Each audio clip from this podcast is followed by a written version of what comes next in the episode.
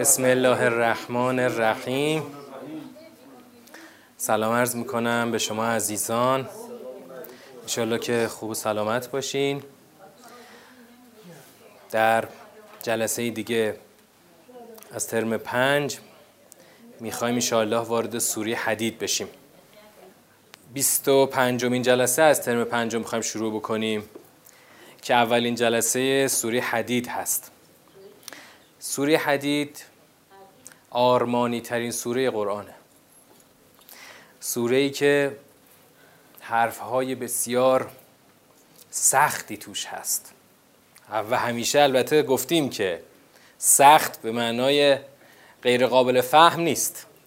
سخت به معنای عمل سخته. خدا حرفهایی در این سوره داره که افقهای بلندی رو برای ما ترسیم می‌کنه. حرف هایی که باید اول خوب بفهمیم تا خوب بتونیم عمل بکنیم. البته اراده بزرگی رو باید به خرج بدیم برای عمل به این مسیر سخت. و البته شاید هم بگیم آقا بی خیال ما همین مسیری که تا الان اومدیم و قرار طی کنیم و قرار نیست چیزی عوض بشه. و خلاصه ما همینیم که هستیم. خدا اگه دلش خواست راهشو به سمت ما کج کنه اگرم نه که ما قرار نیست عوض بشیم. ما در این سوره حرفهای عجیب و غریبی رو خواهیم گفت و خواهیم شنید. عجیب و غریب نه یعنی که تو سوره های قبل تا حالا اصلا هیچ مدلش رو نشنیدیم ولی در این مدل آرمانی خب توی سوره دیگه به این شکلش رو نداشتیم. و شاید مثلا 7 ده جلسه طول بکشه. 7 که میگم نه شاید بگم 8 9 10 جلسه شاید طول بکشه که آخرین سوره این ترممون میشه. سوره هایی که تو این ترم تا الان داشتیم که چه سوره هایی بود؟ لیستشو بگید. نجم قمر الرحمن واقعه و الان می‌خوایم وارد حدید بشیم. همه سوره هایی که تا الان خوندیم تو این ترم توی این 24 جلسه قبلی سوره های مکی هستند که سوره های اعتقادی هستند. و همونطور که توی مسیر این سوره ها دیدیم مطالب این سوره ها بدیل نداره جایگزین نداره و باید تک تک این سوره ها رو باید بدونیم. مخصوصا مخصوصا سوره رحمان که الان با سوره حدید ما باز با سوره رحمان هم یک اتصالاتی خواهیم داشت. خب این سوره ها رو شاید بارها خونده بودیم قبلا ولی تو نظامش وقتی رفتیم دیدیم که حرفهایی توش هست که اصلا با اون چیزی که ما تو ذهنمون داشتیم زمین تا آسمون متفاوت بوده. و هنوز هم الان هم که سوره حدید رو هنوز نخوندیم شاید بازم از سوره حدید چیز زیادی ندونیم. الان یه سوال من همینجا بپرسم دیگه. آقا الان سوره حدید چی میگه؟ در سوره حدید ما می‌خوایم حرفهایی رو بگیم بسیار آرمانی. ببینید همونطور که ما اگر بخوایم انقلابی باشیم باید آرمانگرا باشیم. اما روش آرمانگرایی رو تقریبا نمی‌دونیم. تقریبا روش آرمانگرایی و مسیر آرمانگرایی رو نمی‌دونیم چجوریه. آقا چجوری باید آرمانگرا باشیم؟ آرمانگرایی به چیه؟ مثلا فقط بریم شعر بخوانیم در فراغ امام زمان. چجوره؟ خوبه؟ خوبه البته ولی این آرمانگرایی با شعر خوندن درست نمیشه. یا مثلا بریم مثلا فقط بشینیم دربارهش با همدیگه صحبت کنیم. بعد بشینیم دور هم صحبت بکنیم گفتگو کنیم. درباره مثلا ظهور. چجوره؟ خوبه؟ خب خوبه. اما این باز روش آرمانگرایی و مسیر رسیدن تا هدف رو روشن نمی‌کنه. یا مثلا بشینیم با خودمون خیال پردازی کنیم. خیال پردازی کنیم بگیم بله آقا اینطوری اونطوری. یا مثلا مثلا بشینیم روایت های بی سند بخونیم. این چطوره؟ این مدل ها در جامعه ما خیلی تکثیر شده. مدل هایی که آقا هر کسی از زن خود شد یار من. آقا فعلا ما اینطوری می‌خوایم بریم به سمت ظهور چه جوری مثلا؟ چه جوری؟ واقعا چه جوری؟ هر کسی یه مدلی طراحی می‌کنه ولی هیچ کدومشون مستند به قرآن نیست. ولی وقتی میریم تو قرآن مشخصا ببین تو سوره حدید تو این آرمانی ترین سوره قرآن ببینیم اصلا میان ماه من تا ماه گردون تفاوت از زمین تا آسمان است. میریم می‌بینیم که اصلا خدا چی داره میگه؟ ما کجا داریم سیر می‌کنیم؟ تو که همه چی رو مثلا خیلی سرسری می‌گیریم و وجه مشترک همه افکاری که منهای قرآن هست سرسری گرفتن مسائله. عمقی ندیدن مسائله. یا به قول بیان علمی ترش راه بردی ندیدن مسائله. راه بردی ندیدن. همین یک سوال الان تو ذهنتون نگه دارید. اینو انشالله آخر سوره به جوابش می‌رسیم. واقعا آیا قرار است بر اساس یک معجزه ای امام ظهور کنه؟ واقعا تصور خیلی از ما همینه.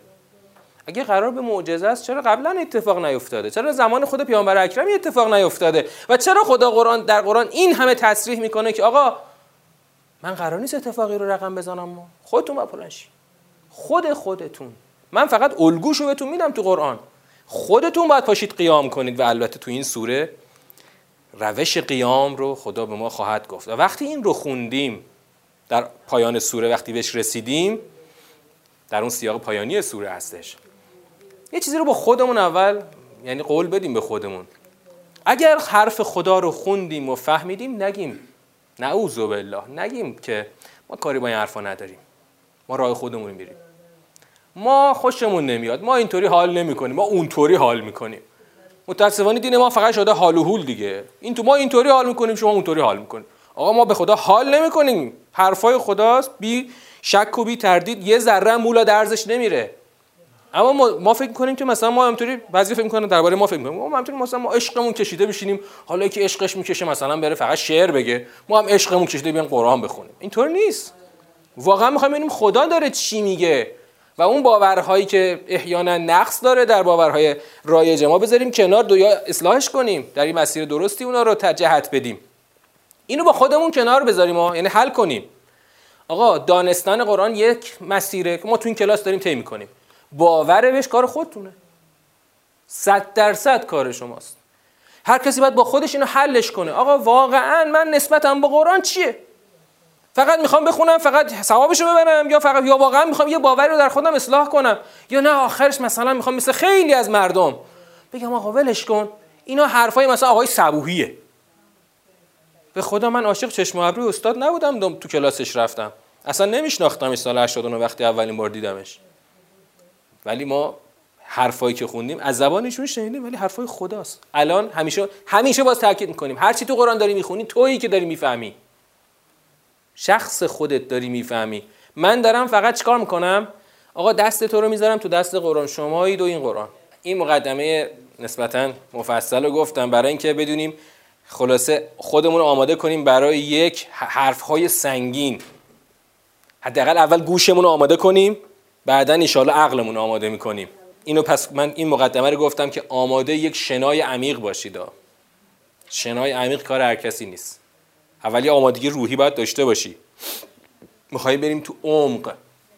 عمقی که از لحاظ حجمم نسبتا سوری بزرگیه. چار و نیم صفحه از قرآنه. فقط دور اولش شاید پنج جلسه طول بکشه. فقط دور اولش. حالا نمی‌خوایم خیلی بحثا رو تفصیلی کنیم ولی فکر می‌کنم چهار پنج جلسه همین دور اول طول می‌کشه. تو دور اول ما داریم چیکار می‌کنیم؟ مفاهیم آیات رو خواهیم خوند. ارتباط اولیه رو کشف می‌کنیم. بعد تو دور دوم ارتباط های دقیق سیاق بندی تو دور سوم سیاق به سیاق جمع بندی می‌کنیم و در دور چهارم سیاق ها رو جمع بندی خواهیم کرد. خب بسم الله الرحمن الرحیم. بسم الله رحمت گستر رحماور سبح لله ما فی السماوات والارض. این سبح لله رو وقتی میشنوید خود به خود چند تا سوره جلو چشمتون باید ردیف بشه. چه سوره هایی؟ سوره های مسبحات. سوره هایی که یا با سبحه یا با یسبحه شروع شدن. آره. دیگه بگو آی سلگی بگو. هشت؟ بله. سوره هشت. مخصوصا سوره هشت با همین سبح لله شروع شد. سبح لله ما فی السماوات و الارض. هر آنچه در آسمان ها و زمین است تسبیح خدا کرد. و هو العزیز الحکیم. و اوست شکست ناپذیر حکیم. الان می‌خوایم یه نگاه دقیق تری داشته باشیم به این آیه‌ای که خب شاید شبیهش رو چند بار خوندیم. نگاه دقیق تر داشته باشیم چرا می‌خوایم نگاه دقیق تر داشته باشیم چون تو این سوره در همین آغاز سوره توحیدی ترین آیات که در بیان امام سجاد علیه السلام اومده که که آیات سوره توحید و شش آیه اول سوره حدید دیگه قله توحید قرآنه. و خیلی خیلی این آیات مهمه. چون مهمه ما الان با دقت بیشتری این شش آیه رو خواهیم خود ببین تو سوره های مصوحات قبلی ما همون تک آیه اول رو داشتیم. اینجا تا شش آیه کاملا بحث های توحیدی داریم و بسیار دقت لازمه. و البته خیلی مهمتر از این اینه که خدا که در یه خدا داره یه سوره سیاسی اجتماعی برای ما میگه این همه آیات توحیدی سنگین اول سوره برای چیه؟ حالا بریم تو خود آیات اول. سبح لله ما فی السماوات والارض و هو العزیز الحکیم. خب این آیه رو قبلا معنا کردیم. معناش همینی بود که الان گفتیم. خب معناش تو بیان ساده چی میگید؟ شما بگین اول. سبح و عزیز و حکیم. این سه کلمه کلیدی رو روش تاکید کنیم. سبح. یعنی چی؟ منزه هست. یا اینجا الان با مازی اومده میشه تسبیح کرد. هر آنچه در آسمان ها و زمین است. خب معناش همینه.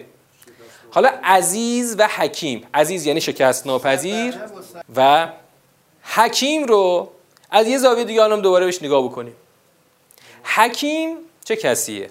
حکیم کسی است که اولا عالمه. اولا عالمه. اما فقط این نیست که در او یه علومی جمع باشه.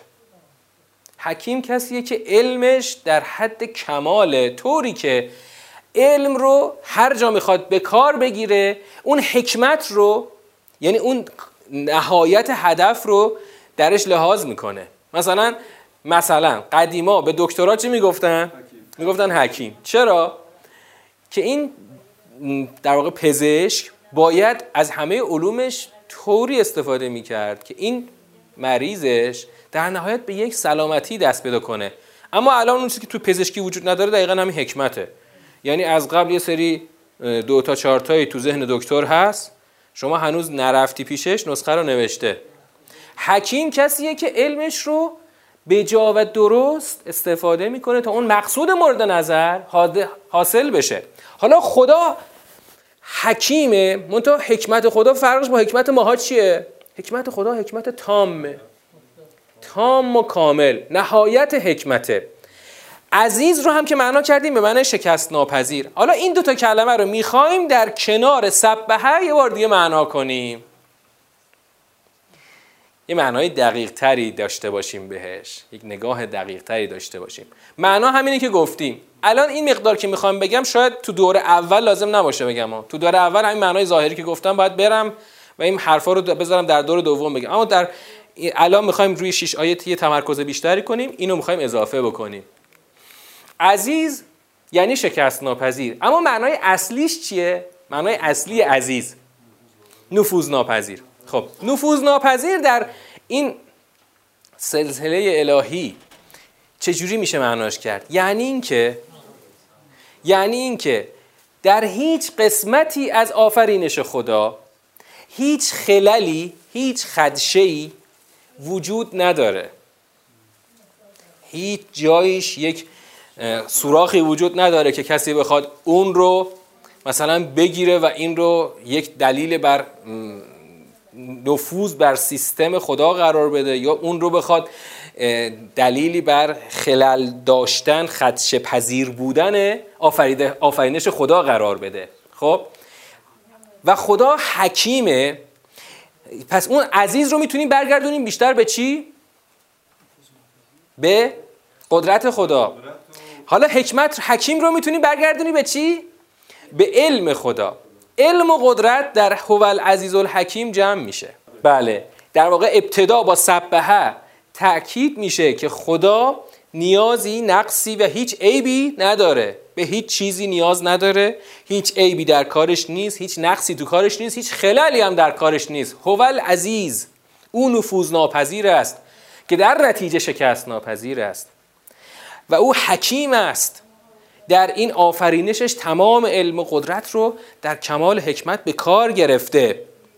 حالا برای این که این رو خدا یه قدم برای ما بازتر بکنه آیه بعد رو میاره. لهو ملک السماوات والارض یحیی و یمیت و هو علی کل شیء قدیر.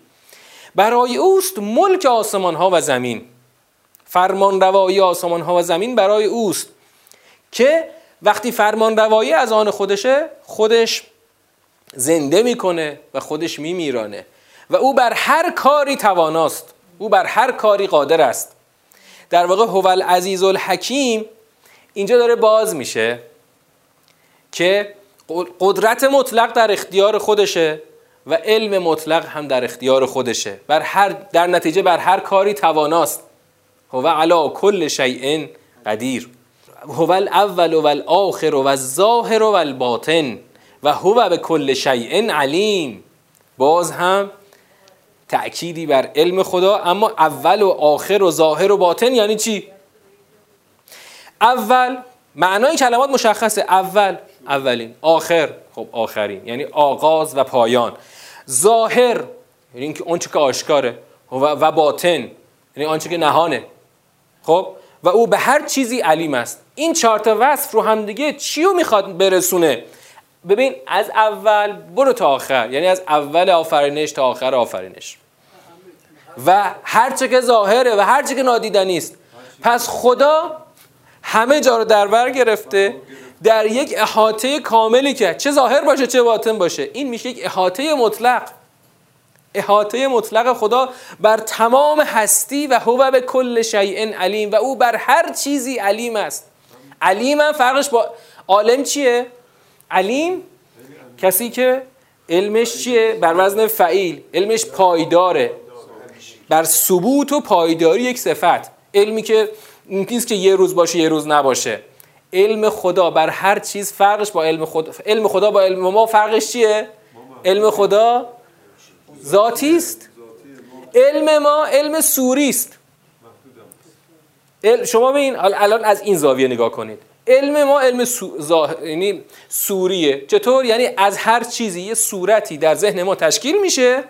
اون میشه علم ما با اون چیز. مثلا حتی وقتی داری یه چیزی رو می‌بینی یه تصویری از اون تو چشمت تشکیل میشه. یه چیزی رو گوش می‌کنی. یک صدایی توی ذهنت یه نمایی از اون صدا تشکیل میشه. هیچ کدوم اینا هیچ کدوم اون اشیا اون موجودات که در ذهن و دل ما که وجود نداره یه تصویری یه صورتی از اون در ما هست. خب؟ اما علم خدا حضوریه. علم خدا این نیست که یه صورتی خدا که ذهن نداره که بخواد در صورتش یه ذهنی تشکیل بشه. هر چیزی در خدا هست در اون واقعیتش هست. حالا خدا میاد در آیه 4 و 5 و 6 این رو برای ما بازتر و بازتر می‌کنه. حالا خدا می‌خواد از آفرینش صحبت کنه. ببین خدایی که الان اوصافش رو شنیدیم اون مطلقیتش رو اون کمالش رو شنیدیم الان می‌خواد از آفرینش صحبت کنه. هو الذی خلق السماوات والارض فی سته ایام. اوست که آسمان ها و زمین را در شش مرحله زمانی خلق کرد. ثم استوا علی العرش. سپس بر عرش مستقر شد. ببینید مهم اینه که این شش مرحله یا شش روز خب شش مقطع زمانی میشه خب؟ حالا شما بگو روز. منظور روز شبانه روزی که یک دور زمین به دور خودش به چرخه که نیست که خب؟ هنوز زمینی نبوده که بخواد روزی نباشه. آره. مهم اون شش مرحله است. اما من خودم خیلی برام جالبه که خب خدا از شش مرحله بودنش صحبت کرده. از چند و چونش صحبت نمی‌کنه خدا. می‌دونین چرا؟ می‌دونین چرا؟ چون خدا می‌خواد هدف از اشاره به آفرینش در شش روز اینجا چیه؟ هدف از اشاره به آفرینش شش مرحله ای اینه که شما باز همون علم مطلق خدا رو در تمام این آفرینش از اول تا آخر اینو ببینی. چند و چونش رو می‌تونی بری ببینی می‌تونی بری کشف کنی. مثلا بشر هم هرچی رفته کشف کرده متاسفانه به جای اینکه به خداشناسیش اضافه بشه به کفرش اضافه شده. بشر هر روز میاد یک جنبه ای رو از این مراحل رو کشف می‌کنه ولی اون چیزی که توش اضافه نمیشه باورش به توحیده که اضافه نمیشه. خدا می‌خواد اینجا شما باور به توحید پیدا کنی. اتفاقا این آیات اول سوره حدید دقیقا هدفش باورمندی به توحیده. اون توحیده که به درد مسیر ما می‌خوره. نه اون علم خالصی که منهای توحید باشه که اصلا انسان رو گمراه می‌کنه. یه چیزی رو هم همینجور تو پرانتز بگم مثلا بشر فکر کرده که برای اینکه بخواد تفکر الهی رو نقض بکنه هی اومده دنبال این مراحل گشته. به زعم خودش مثلا تو همون تصورات پوچ داروینی خب؟ به زعم خودش فکر کرده که اگر این رو مثلا براش یک مراحلی رو تجسم بکنه مثلا دیگه وجود آفریدگار رو می‌تونه نقض بکنه. در حالی که اصلا هیچ ربطی نداره. وقتی یه چی اگر حتی اگر ما با تصورات او بخوایم همراهی بکنیم باز هم وجود آفریدگار اتفاقا بیشتر ثابت میشه.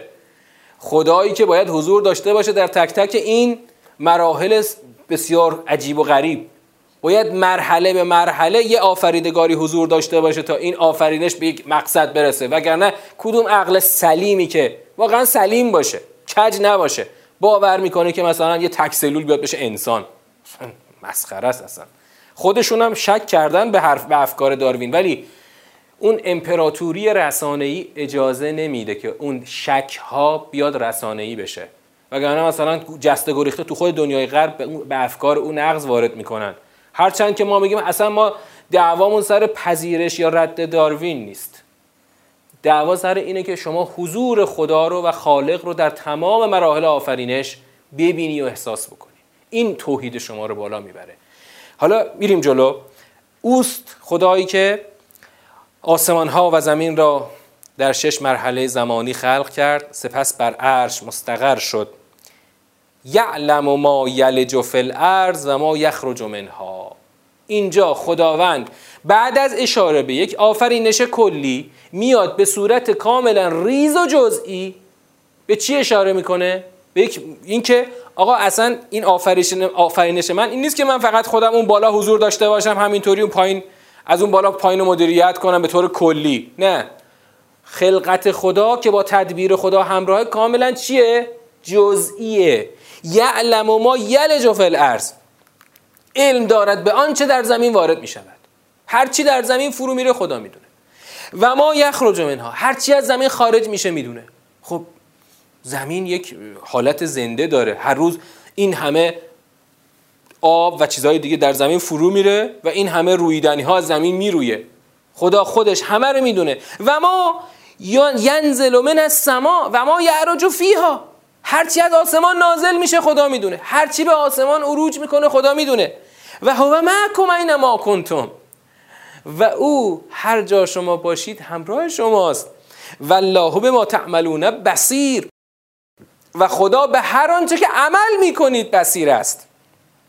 ببین هرچی تو زمین فرو بره از زمین خارج بشه. هرچی از آسمان بباره یا دوباره به آسمان برگرده. و هر جا که باشید همراه شماست. همه رو می‌دونه. و هرچی هم که عمل کنید بهش بصیره. بصیر هم باز بر وزن فعیل همون بینایی. یعنی بینایی کاملا پایدار و مداوم. خب؟ اینو خدا برای چی با این جزئیات میگه؟ بله. بله بله. این همون یعنی خدا نمی‌خواد که تو خدا رو در یک کلی بشناسی. خدا رو در ریز ریز فرایندهای این دنیا باید ببینی. هر قطره ای که میباره هر چیزی که به آسمون میره. همه رو خدا می‌دونه. احاطه خدا احاطه جزئیه. احاطه همون که گفتیم علم خدا بر هر چیز علم حصولی نیست علم ذاتیه. این همون جنبه ای از علم ذاتی خداست که خدا همه چیز رو می‌دونه با تمامش. حالا لهو ملک السماوات و الارض و الله ترجع الامور. فرمان روایی فرمان روایی آسمان ها و زمین برای خودشه و به سوی او باز میگردد. همه چیز. خب دقت کنید. معنا خیلی واضحه. می‌خوام نگاه ساختاری بکنید. نگاه ساختاری. این آیه پنج رو خوب دقت کنید. این آیه پنج رو خوب دقت کنید. باز خدا داره از بازگشت همه چیز به سوی خودش صحبت می‌کنه. خب؟ از بازگشت. دقت کنید اینم جنبه ای از آفریدگاری خداست. همونطور که تو سوره واقعا هم دیدیم که خدا از خود آفرینش چی گرفت؟ شاهد گرفت. برای اینکه بگه بابا بازگشت شما دست خودمه. اونجا چه, چه ربطی وجود داشت؟ ربطش همین بود که خدایی که شما رو از هیچ آفرید از یک نطفه بی مقدار آفرید. خب؟ او هم تواناست و هم این کار رو حتما خواهد کرد که شما رو برگردونه و فقط خودش حق داره تعیین کنه که کی قرار کجا بره. که آدما به سه دسته تقسیم شدن. الان هم خدا وقتی که همون جایی که از توحیدش یگانگیش و قدرت مطلقش صحبت کرده بلا فاصله خدا از چی صحبت می‌کنه؟ بازگشت همه چیز به سوی خودش. اینجا پیوند معهاد با توحیده. اینو اجمالا داشته باشید. بریم آیه 6 یولج اللیل فی النهار و یولج النهار فی اللیل. شب را در روز وارد می کند و روز را در شب وارد می کند خدا از کلمه یولجو که مسترش میشه ولوج استفاده می‌کنه. روز را در شب شب را در روز داخل می‌کند. اینو در خدا همینطور اینا رو به همدیگه انگار تو همدیگه می‌بره. اولا که یه جور پیوستگی رو قشنگ می‌تونی احساس بکنی که شب و روز در یه پیوستگی پشت سر هم هستن. یه دفعه یه روز نمیشه یه دفعه شب بشه.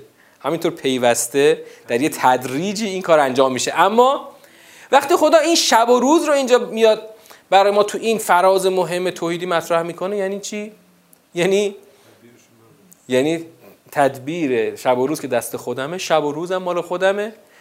برای خدا شب یا روز که فرقی نمی‌کنه. خودش خالق و مدبر روز و شبه. و هو علیمون به ذات صدور همینجا که خدا داره از ولوج روز و شب داره صحبت می‌کنه او به نهان سینه ها آگاه هست او و هو علیمون به ذات صدور این سخن اینجا که تقریبا پایان بخش توحیدی سوره هست باز برای ما یک اشاره ای داره که این اشاره ها این اشاره ها حتما در دور در مسیر اصلی سوره بسیار به درد خواهد خورد. اینا اولا الان یه اشاره است. اینجا خدا شش آیه بیشتر نگفته در بخش توحیدی سوره. همین شش آیه رو خوب بفهمی چی میشه؟ یک نمای درستی از توحید در ذهنت شکل می‌گیره. سوره توحید هم که قبلا خوندیم. اینا رو باید توشه ای قرار بدی برای ورود به بخش اصلی سوره. در واقع شش آیه اول یه تلیعه است الان یه جوری خود به خود سیاق بندی هم کردیم. ما الان لو دادیم که شش آیه اول سیاق یک سوره هستش. ولی اینو داشته باشید که چرا اینجا الان تو دور اول اینو دارم مطرح می‌کنم؟ چون اولا که خیلی دیگه شش آیه اول سوره حدید خیلی تو یعنی مورد اشاره و دقت بوده همیشه و مثلا عرفا و مفسران روی شش آیه خیلی تمرکز کردن. و دوم اینکه جدایی آیه آیات بعدی خیلی واضحه دیگه. انقدر واضحه که الان وقتی بریم توش می‌بینید که اصلا خیلی نیازی به بحث و گفتگویی در برای علت جدایی نداره. اما الان می‌خوام در پایان این شش آیه یک توجهی دوباره ساختاری داشته باشیم. توجهی ساختاری. توجه ساختاری از کجا؟ از همون آیه یک. ببین آیه یعنی می‌خوام توی دور سریعی یک نگاه ساختاری داشته باشیم تا یک نمای درستی شکل بگیره بریم توی ادامه آیات. یکی خود تسبیح رو که معنا کردیم اما تو سوره های قبل هم اشاره کردیم که چه جوری آسمان برای خدا تسبیح می‌کنن آنچه در آسمان ها و زمین است. یادتونه چی گفتیم؟ چه جوری؟ نه نه. تسبیح یعنی چی؟ یعنی یه چیزی بیاد یه چیزی بیاد بگه نه با زبان. با یه بیانی بگه که آقا اون خدای خالق منزهه. عیب و نقص و نیاز درش راه نداره. چجوری ما آنچه در آسمان ها و زمین است این کار انجام میده؟ خب آسمان ها و زمین که زبان نداره که بگه سبح الله چیکار؟ چجوری؟ اینو در واقع می‌خوایم بگیم تو اون که سوره ها هم گفتیم. خود وجود آسمان ها و زمین حاکی و داله بر این است که آفریدگارش به این آفریده خودش هیچ نیازی نداره چرا؟ چجوری؟ چه ربطی برقرار میشه؟ چجوری وجود آسمان ها و زمین داله بر اینه که آفریدگارش از هر نقص و عیب و نیازی مبراست چجوری؟ آقا این آسمان بیکران دقیق و درست داره و کلون فی فلکن یسبهون داره درست رو چرخ خودش میچرخه خب یه آفریده است. این که داره همه چیز در جایگاه خودش در یک نظام دقیق آفریده شده در یه تدبیر حساب شده ای داره چرخش میچرخه. خب؟ یه آفریده است که همین وجود این نظام دقیق و حکیمانه دلیل روشنه. دلیل روشنه که اولا آفریدگاری حکیم آفریده و این آفریدگار به این آفریده خودش نیازی نداره. یعنی وجود خود وجود هستی هستی حکایت از بینیازی خالق دارد. این حرفا این حرفا حرفایی است که فقط تو قرآنه. فقط تو قرآنه. یعنی هیچ فیلسوفی نمی‌تونه به کنه این مطلب برسه. شاید هم برسه اگه از بیاد تو قرآن. مثل بعضی فلاسفه که گفتن ای کاش عمرمون رو صرف قرآن می‌کردیم. ملا صدر آخرای عمر گفت که کاش عمرمو صرف قرآن می‌کردم. فلسفه فقط گردش ذهنه. بالاخره هر کسی تو فضاش رفته باشه می‌دونه که چه استدلال های اونجا مطرح میشه. ولی من یه جوری احساس می‌کنم فلسفه تا وقتی که واقعا عمیقا عمیقا دینی نشه یعنی اون بنیادهاش دینی نشه فلسفه یه جوری فقط چیه؟ بافتنه. اون استدلال ها استدلال های عمیق توحیدی همیناست که تو قرآنه. خدا فرقش با فلسفه با فلاسفه چیه؟ خدا فرقش اینه که وقتی داره یک حرفی رو می‌زنه از همین حرف صاف تو رو می‌بره کف جامعه. کف جامعه. الان میریم تو سیاق مسیر ادامه پیشی رو. کف جامعه با کار داره. اونجا تکلیف می‌ذاره رو دوشت. از همون گزارهای اول باید بری کف. اما فلسفه کاری نداره با جامعه. صد سال شما بشین تفلسف کن. چیزی در نمیاد از توش. بله بله. خدا این رو در قرآن آورده. اما ما میگیم چی؟ خود علامه در المیزان یک مبنایی رو خوب تاکید می‌کنه و ثابتش می‌کنه که چی؟ که الفاظ برای ارواح معانی وضع شدن. اگر این مبنای علامه رو بپذیریم که مبنای کاملا درستی هست می‌تونیم بفهمیم که بدون اینکه قائل به مجاز بشیم این در حقیقت این الفاظ همینجا که مثلا لا تفقهون تسبیح این در دقیقا در حقیقت معنا به کار رفته. اما لازم نیست که این با یک زبان مثلا گوشتی گفته بشه که. ما الان این بیانی که گفتیم این باز یه جوری چیه؟ همون سبهه میشه همون یسبهه میشه. اما وجود این سیستم خودش در واقع همون سبهه رو داره تصدیق می‌کنه. حالا اینا مقدمه است. برم تو اصل مطلب. من اینجا وقتم خیلی سریع گذشت. یه نگاه ساختاری می‌خوایم بکنیم شش آیه رو. نگاه ساختاری.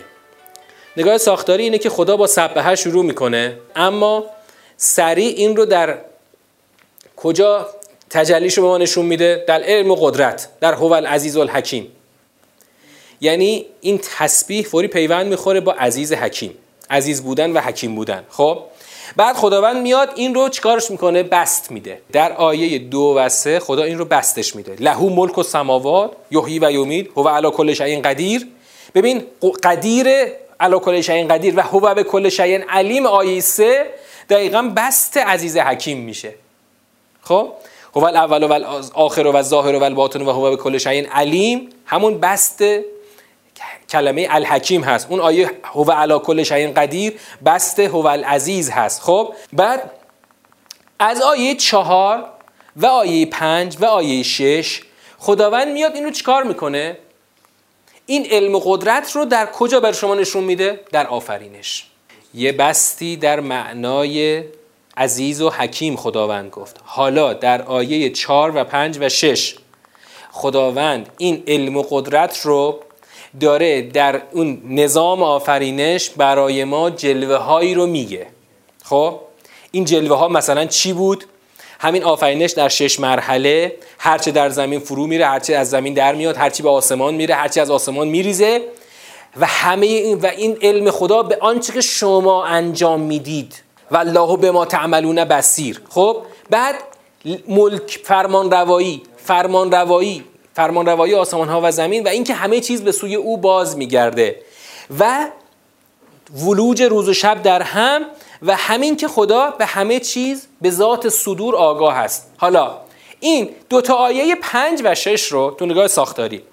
تو آیه پنج و شش رو یکی بازگشت هم بازگشت به سوی خودش و آگاهی او به ذات صدور. این دو قسمت آیه پنج و شش شما رو کجا می‌بره؟ بازگشت. بازگشت و آگاهی او بر هرچه در نهان انسان هاست. این دوتا لازمه همن.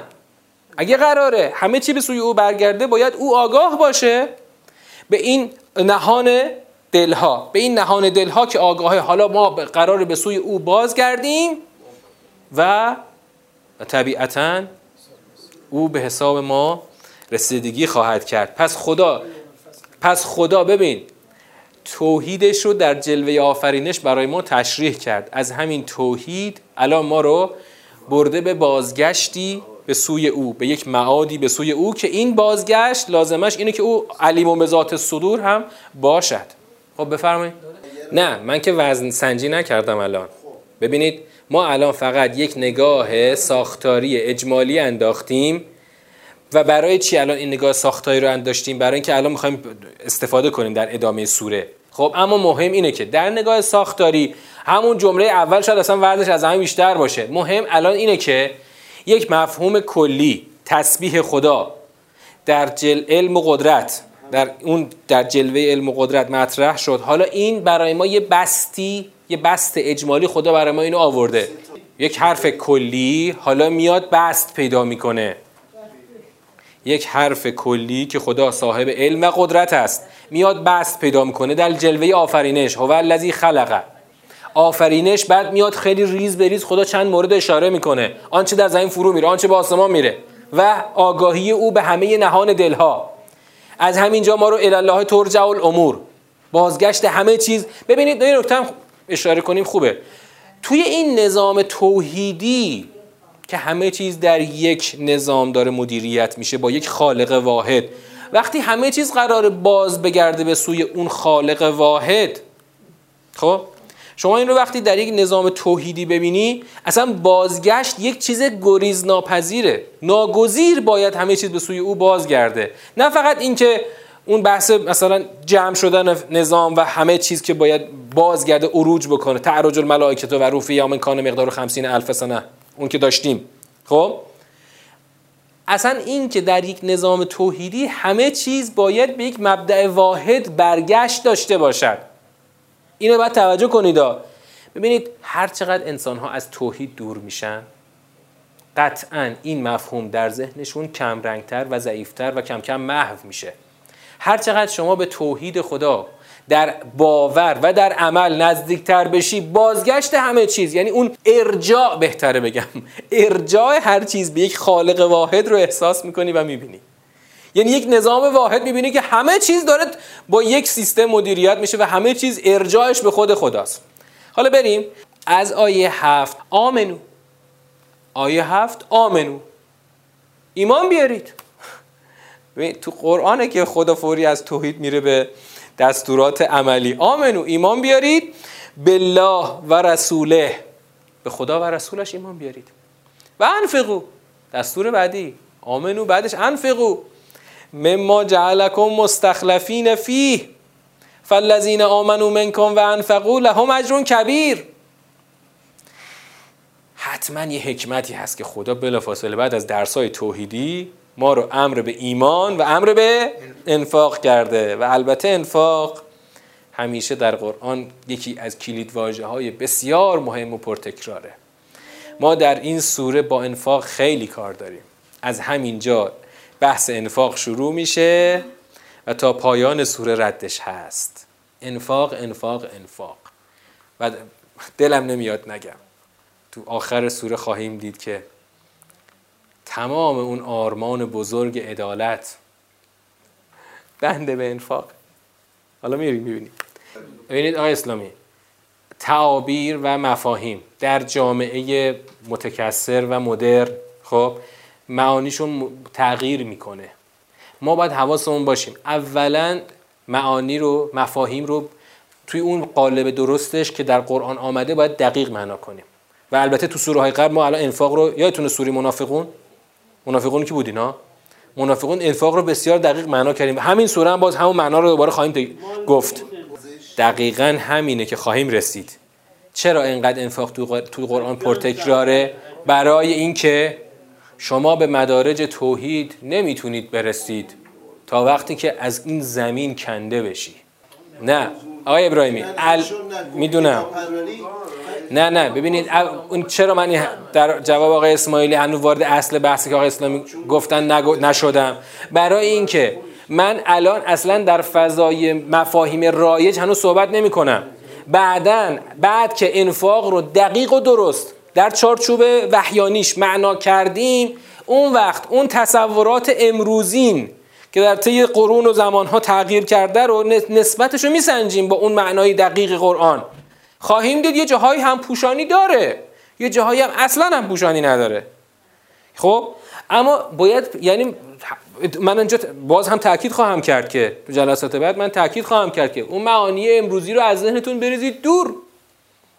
معنای قرآنیش با معنای اونی که امروز تو ذهن ما هست ای بسا مغایر باشه. حالا این گزاره هایی که تو ذهنتون هست آقای بهرانی اینا رو نگه دارید خب؟ ما وقتی که اون گزاره های مبنایی سوره حدید رو درباره انفاق از سوره یاد گرفتیم اون وقت یه چیزی تو ذهنتون شاید جابجا جا بشه. هر وقت خواستیم از مثلا مفهوم ایثار صحبت کنیم ابتداعا دیگه نمیایم از ایثار صحبت بکنیم. می‌دونید چرا؟ چون ایثار منهای اون زیربنا و فونداسیون انفاق یه جور چیه؟ صرفا یک سجیه اخلاقیه. خب یک حسن اخلاقیه اما وقتی میریم تو نظام سوره حدید می‌بینیم بابا اصلا کل مسلمانی کل ایمان روی انفاق سواره. یعنی یک مفهوم بنیادی میشه نه یک سجیه اخلاقی. اصلا ساختارها دقیقا در جایگاه درستش قرار می‌گیره. حالا تازه میریم می‌گیریم سیاق چهارم نمیگم چهارم. سیاق آخر سوره که می‌رسیم تازه می‌بینیم که اصلا بابا اصلا ظهور بدون انفاق معنا نداره. و البته خدا در مسیر به ما میگه که ببین به قبلی ها رو ما بر چی انداختیمشون دور؟ اون یهود اون نصارا. برای اینکه اهل انفاق نبودن. برای اینکه دلبسته دنیا شدن. شما هم دلبسته دنیا بشید همون راهو دارید میرید.